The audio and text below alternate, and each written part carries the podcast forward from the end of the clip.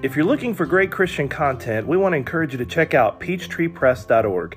Peachtree Press LLC offers digital products, journals, books, Bible study guides, sermon outlines, Christian blogs, and church notebooks for children and adults. Some products are also available as print on demand. Peachtree Press is a sponsor of this program and a partner in offering authentic Christian content. For more information, check out peachtreepress.org.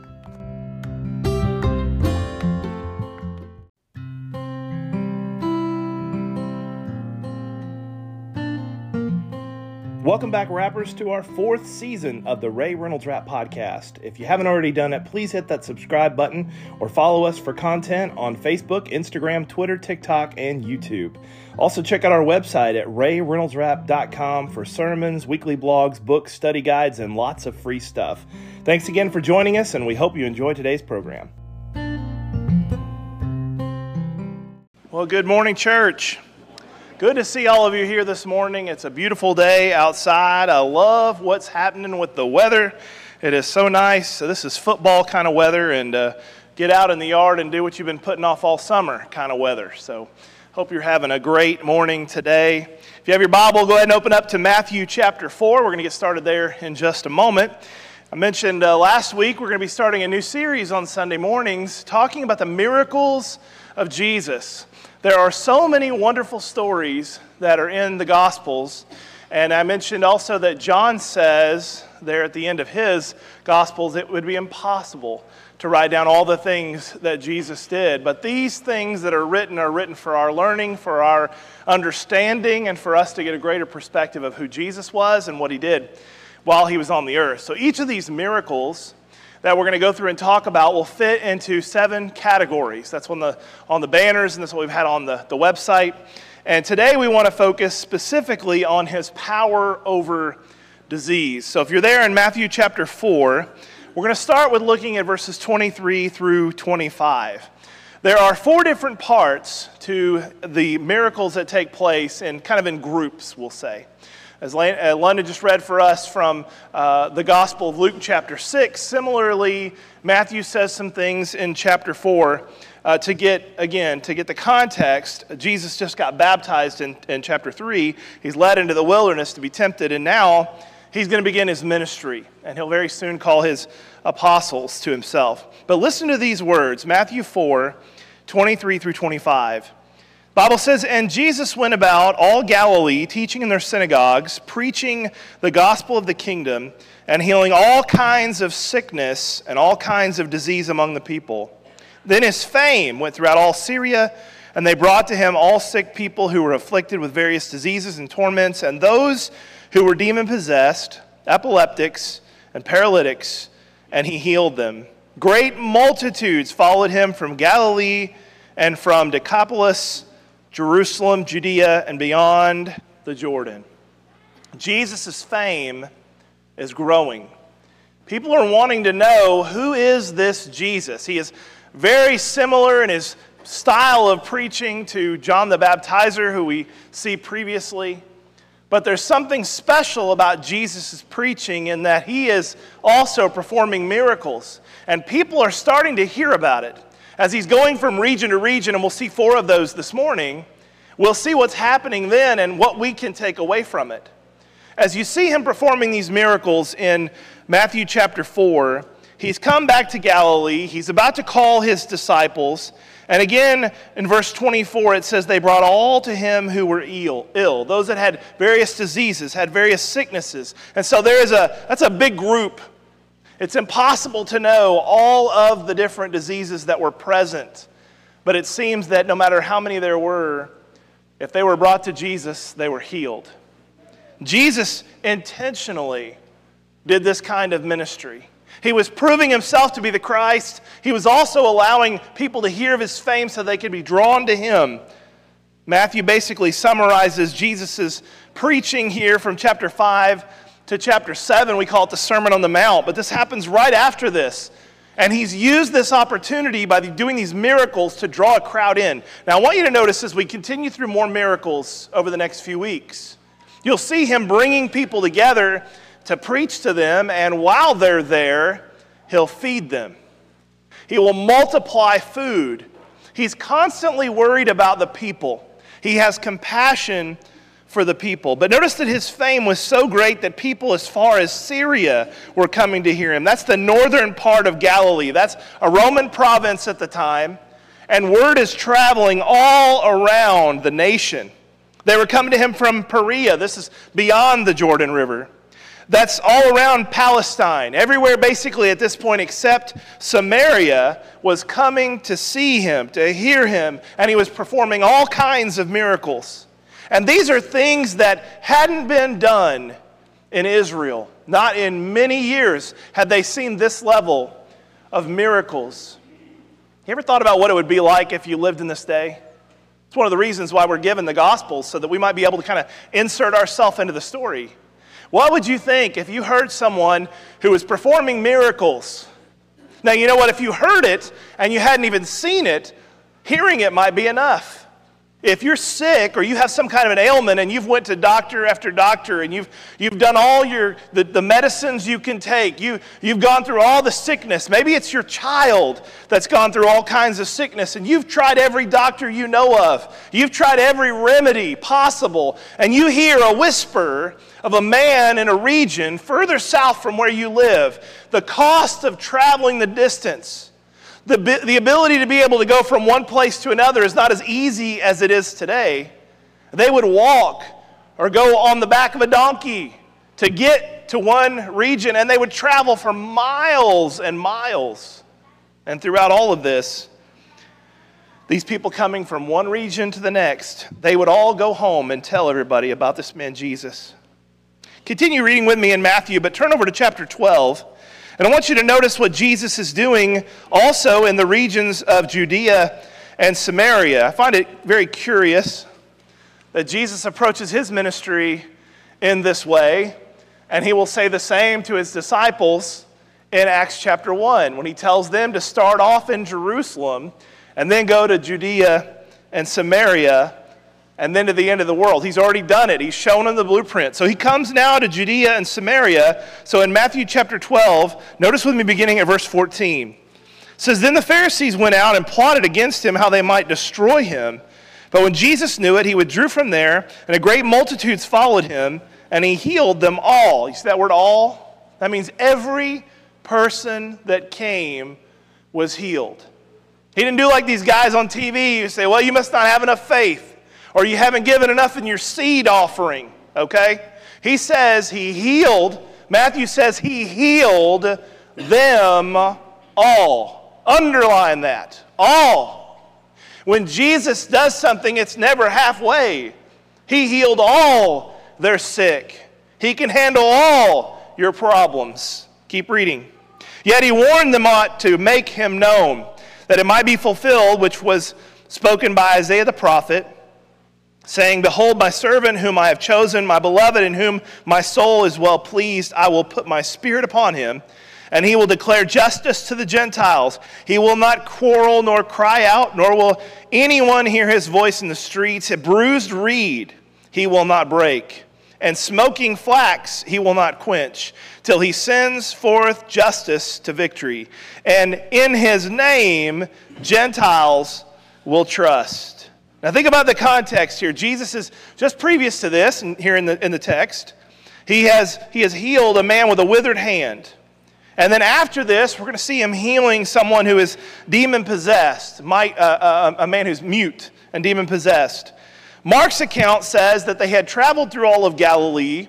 They make their way now into Judea, and as they make their way into Samaria, it's a place that more than likely some of his disciples had never traveled or if they had, they took the long way around. No one wanted to go into this region. Now, we also know that they go through uh, the area of Jerusalem and Idumea, which is Tyre and Sidon, we'll get to in just a moment. And Jesus is drawing these people, but notice he's drawing not just Jews, he's drawing Gentiles. Jesus' ministry is unlike any they had ever seen. You couldn't catch a rabbi in Gentile territory. Rabbis would not take off and go into a Gentile community and say, I'm here to build a synagogue. They wouldn't do that. The rabbis usually kept to themselves, people came to them. But Jesus is turning the table here. A good teacher doesn't sit in the building and wait for somebody to come hear him. A good teacher goes and finds people to teach. And Jesus is out, he's doing the miracles, he's doing the teaching, and he'll go anywhere where there's a crowd. And now, he's making his way into these areas that are becoming a little uncomfortable to the apostles. Luke records that around this time he preaches the Sermon on the Plain. That's not a 747, okay? He preaches the Sermon on the Plain. There's this long stretch of land. Some say it's very similar. You can see this in Matthew, very similar to the Sermon on the Mount, but they're probably two different messages. And in this, he seems to be directing his thoughts in the Sermon on the Plain in Gospel of Luke towards a Gentile audience. His message was radically different. His approach was radically different. And in order to make an impact on the world, you can't just save those that look like you and talk like you and act like you and have the same background as you. Ministry is about reaching all those, all those that were in need. So Jesus' ministry and healing was to heal all the sick. Preaching the gospel was to be all the nations. There is not to be one single soul that's left out. At the end of the book of Acts, we're told that the gospel had spread around the whole world. And we often think that since it did it that one time, then that's enough. But the Great Commission that was given to those apostles right before Jesus ascended into heaven is written in our Bibles to remind us that the commission is also for us to ensure that the gospel goes to the whole world, to all people. Our goal, our goal is, as a church should be what can we do to reach more people? And we start in our communities, and then we branch out to our county, to our state, and to the whole world. Jesus' approach is radically different. He's able to lay aside his political differences. You know, Gentiles and Jews didn't just not eat alike and they didn't just not look alike, they voted differently, they acted differently, they partied differently. There's a lot that they did that most Jews would say, I don't want to have anything to do with this Gentile culture. Now, Jesus does tell his disciples you need to start in Jerusalem. When you start your ministry, you start with the Jews first. But eventually, by his example, it needed to get to the rest of the world. They were going to have to move past economic lines. They were going to have to move past cultural lines. They're going to have to move past linguistic lines. Remember, they're going to get the power of the speaking in tongues in Acts chapter 2. He didn't give them speaking in tongues so they could sit, teach a French class, right? He gave them the ability to speak in tongues so they would go to the foreign nations. It's not so that they could learn Spanish and French, and uh, you know what I'm saying. They didn't have those languages then. But the point is, he gives them the languages so they can go teach the whole world. And if they had kept it in Jerusalem, if they had refused to go out, there are so many people that would have never heard the gospel. Gentiles worship different religiously. There are a lot of differences between Jews and Gentiles, and Jesus breaks down the barriers. And I ask then if Jesus is breaking down the barriers of cultural lines and political lines and cultural lines and language lines and geographical lines. Why on earth would we want to put a barrier up? Our goal is to reach all people, especially those that are different than us. The real key to this is the prophecy of Isaiah that's sandwiched in here in this text. Matthew says this is what Isaiah talked about. He says it's all going to happen because of Jesus. That Jesus' message, the message of Jesus dying on the cross, is not just for the salvation of the Jews. And in the story in John chapter 4, when he approaches the woman at the well, she asks him about this. Do we worship in Jerusalem or do we worship on this mountain, Mount Gerizim, where I've been worshiping my whole, my whole life as a Samaritan? And Jesus says it's about to happen and now is. It's not going to matter which mountain that you worship on as long as you worship in spirit and in truth. Jesus is breaking down those barriers. And when people are sick, it doesn't matter what they look like. It doesn't matter where they come from. And that means both those that are physically sick and those that are spiritually sick. So Jesus moves on in to Tyre and Sidon. Turn over with me just a couple more chapters to Matthew 15. In Matthew 15, beginning at verse 21, it says, And Jesus went out from there and departed to the region of Tyre and Sidon. You see, he's getting further away from home. You want to do real ministry? You want to test your faith? Get further away from your comfort zone. Says that he goes out to Tyre and Sidon, verse 22, and behold, a woman of Canaan came from that region and cried out to him, saying, Lord, have mercy on me. O Lord, son of David, my daughter is severely demon possessed. And he answered her not a word. And his disciples came and urged him, saying, Send her away, for she cries out after us. And he answered and said, I was not sent except to the lost sheep of the house of Israel. Then she came and worshipped him, saying, Lord, help me. And he answered and said, It's not good to take the children's bread and throw it to the little dogs. And she said, Yes, Lord. Yet even the little dogs eat the crumbs which fall from the master's table. Then Jesus answered and said to her, O woman, great is your faith. Let it be to you as you desire. And her daughter was healed from that very hour. See, the crowds in Judea and Samaria were large. He travels deep into the territory of Gentiles and pagans. He's going to the coastal cities of the Mediterranean and he's encountering new people. As some of these people, his disciples, were probably very uncomfortable, very uncomfortable around. And this woman now is annoying them. She's following them around, crying out, Lord, have mercy. Recognizing Jesus' power to not only heal, but to forgive. To walk with her physically and spiritually and emotionally, she would have done anything to ensure that her child was healed.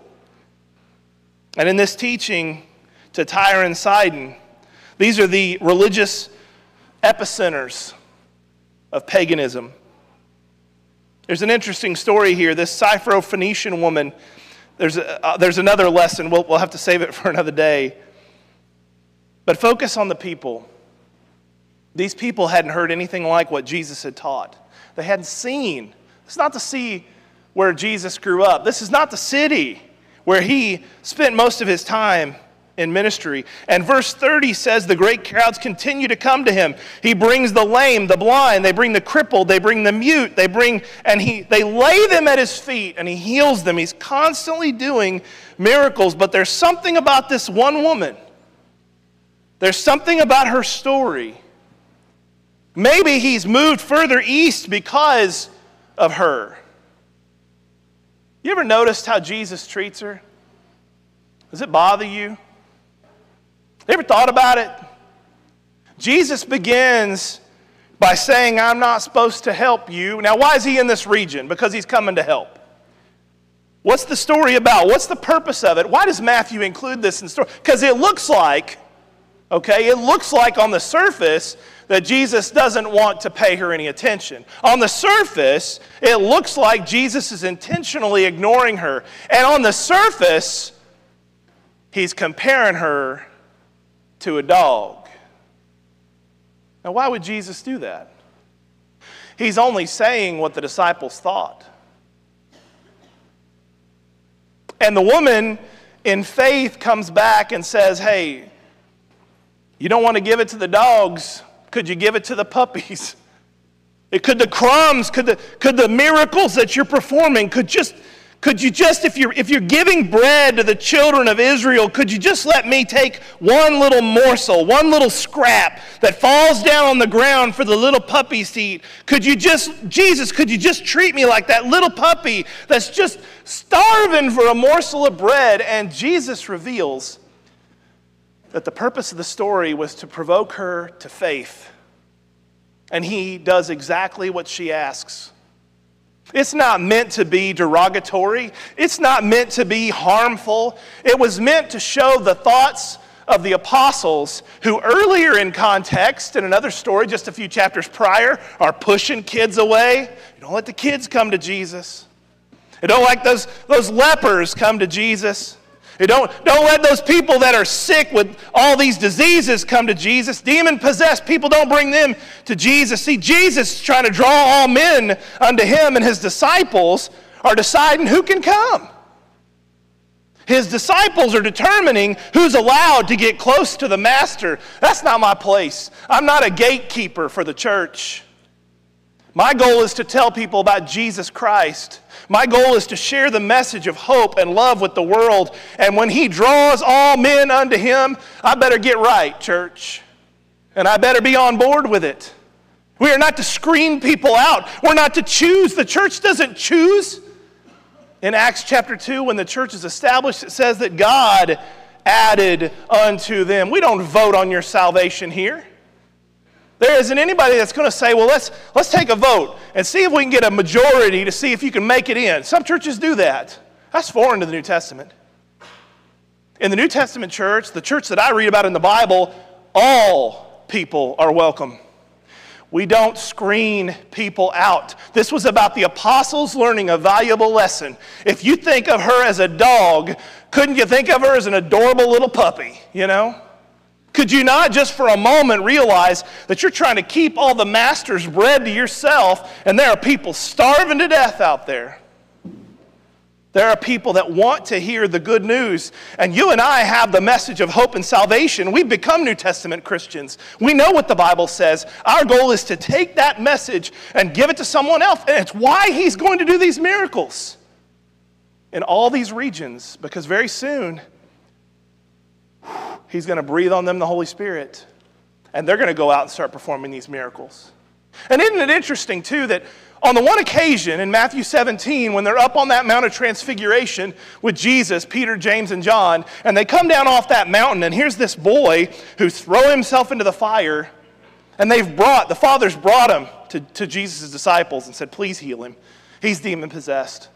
And they couldn't do it. And Jesus asks, You know, what's going on? They said, Well, we couldn't do it.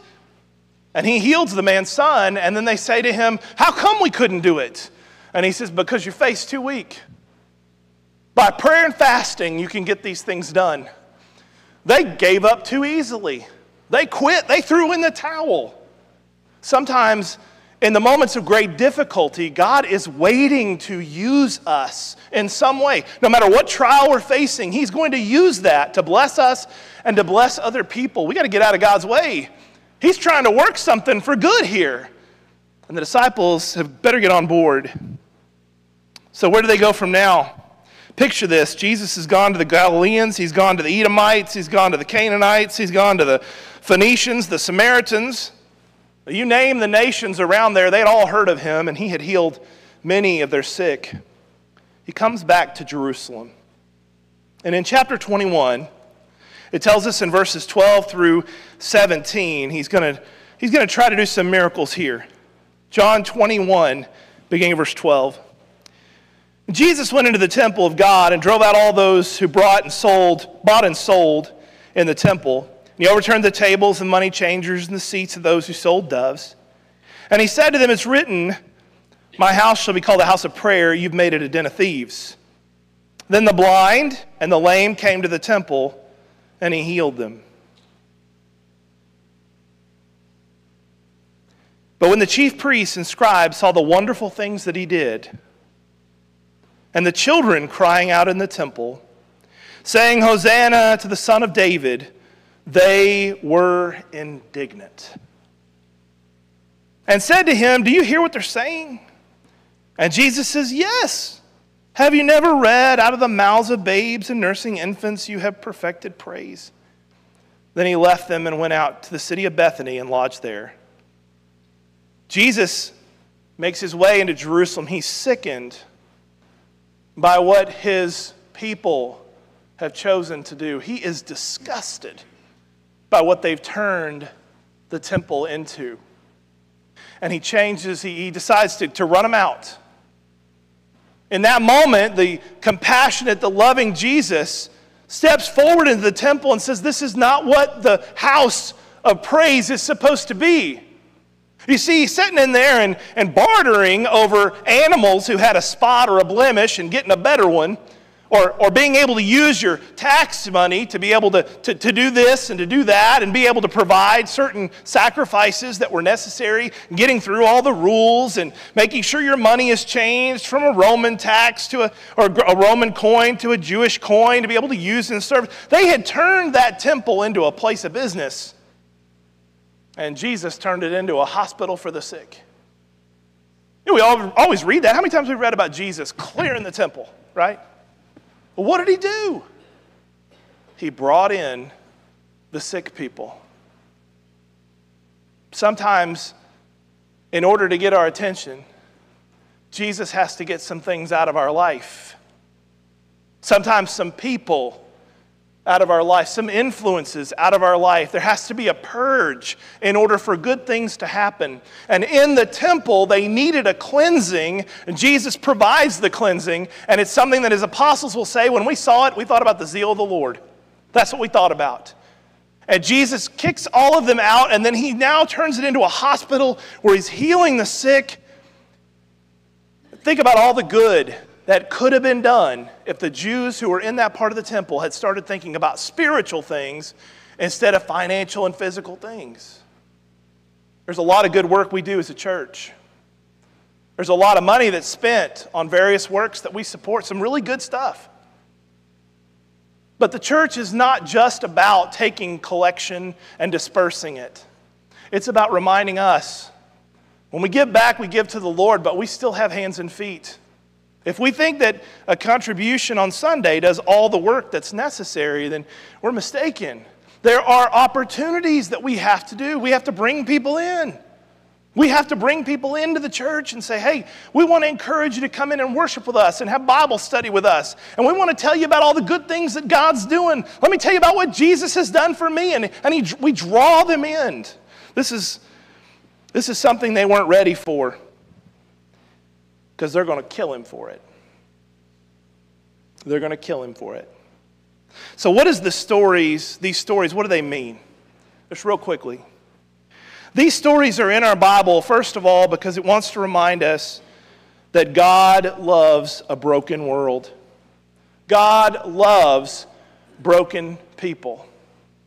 God loves those that are hurt. God loves those who have a contrite heart. He wants to heal them. He wants to restore them, but not just physically. He wants to restore them spiritually. It's really hard when someone heals you of a terrible disease to not be thankful for it, to not want to know a little bit more about him. In John chapter 9, we're going to see that with the man who's born blind. He immediately trying to find out who he was. He wants to find out more about this guy. Who healed me? What, what do we know about him? Jesus didn't only heal a few sick people, it says in these cases he healed all those who came to him. The huge multitudes of people that came to him broken, they left healed. And I'll tell you this morning, as you read these words, if you are broken, doesn't matter how broken, how badly, or who hurt you, or how long it's been going on, God is the healer of broken people. God longs to heal you and to make you well. And the Gospel of Matthew says over and over, He healed all of them. He healed all of them because he, had compassion. If you're broken, God loves you. Second of all, God loves all nations. There's a reason why I put these four scriptures back to back to show in the Gospel of Matthew, He is reaching the whole world. He made his way into so many nations, and the disciples would take the gospel even further. It's like Jesus is extending that baton, and the disciples are reaching back to take off in this sprint. And you and I should be there to take the baton from those that have gone before us. Move the game along, if you will, move it forward. The hope, not just of Isaiah, which we read, but the hope of all the prophets was that the entire world would be reached, that the entire world would come to know the Creator. Our goal is to teach people the good news of Jesus Christ. God loves the nations, He wants to save the nations. We should be ashamed if we don't want to take the gospel to certain people. I love our missionaries. I love our mission work. There's a lot of good stuff that can be done. We talked a little bit about this in class this morning, but if you really want to learn how the world operates, Get out of the classroom. Get out of the pew. Mingle with people.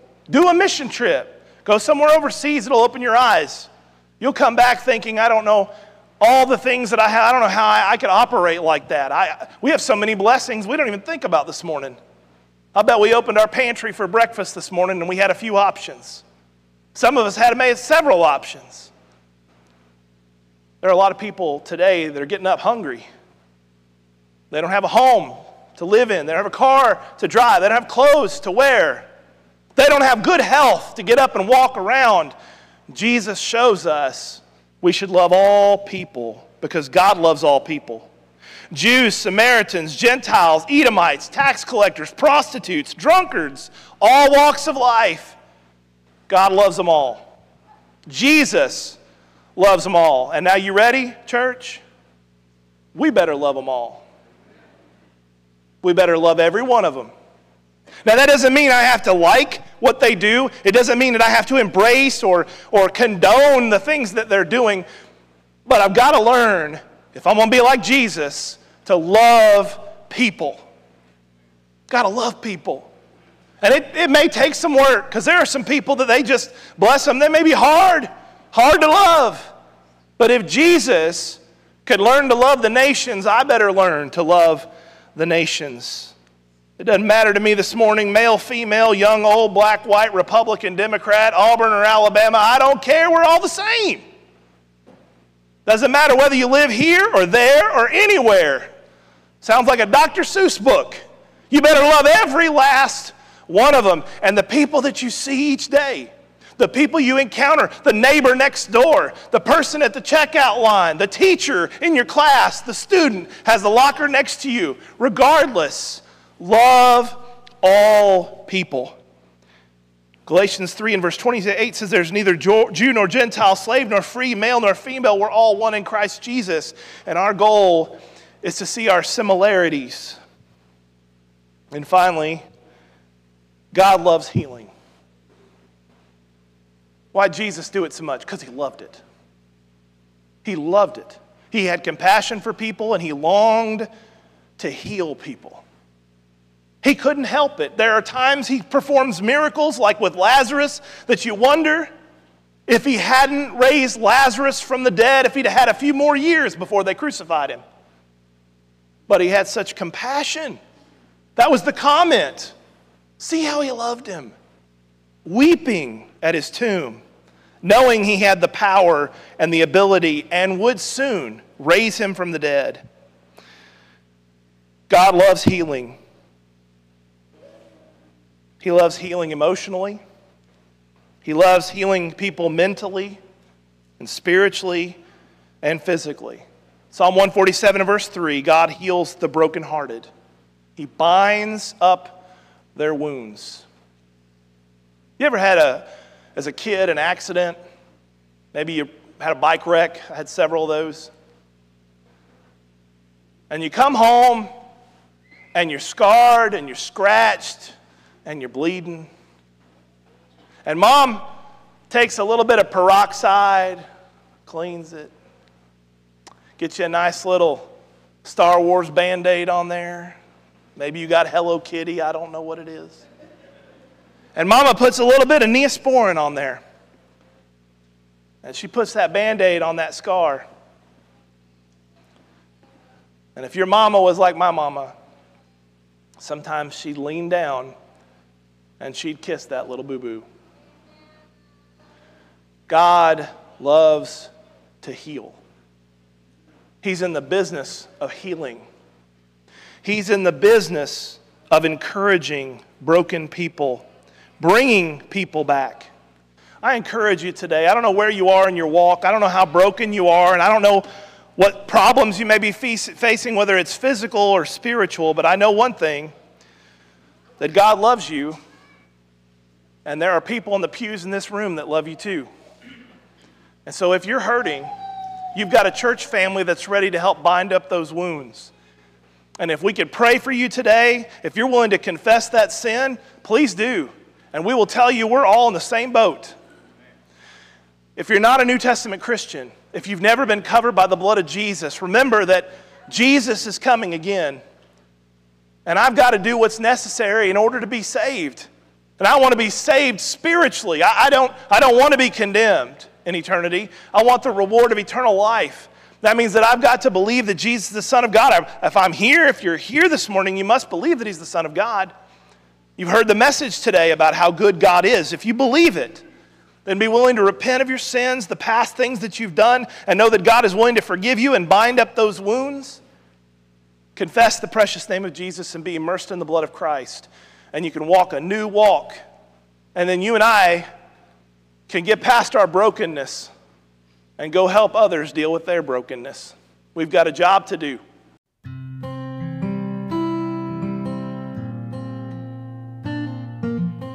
Thank you for tuning in to today's broadcast. Be sure to subscribe and follow us on Facebook, Instagram, Twitter, TikTok, and YouTube. Also, visit our website at rayreynoldsrap.com. If you'd like to contribute to the show, content suggestions, uh, questions, prayer requests, or even if you just want to reach out to us, you can email us at rayreynoldsrap at gmail.com. Have a great day as you seek to maintain an authentic life in Christ Jesus. To help you in your study of the Bible, we want to send you this Bible correspondence course. This course is non denominational, it's based on the Bible, it's conducted by mail, and it's free. To receive this course, write to Getting to Know Your Bible, P.O. Box 314, Summerdale, Alabama 36580, or call toll free 1 877 711 5214.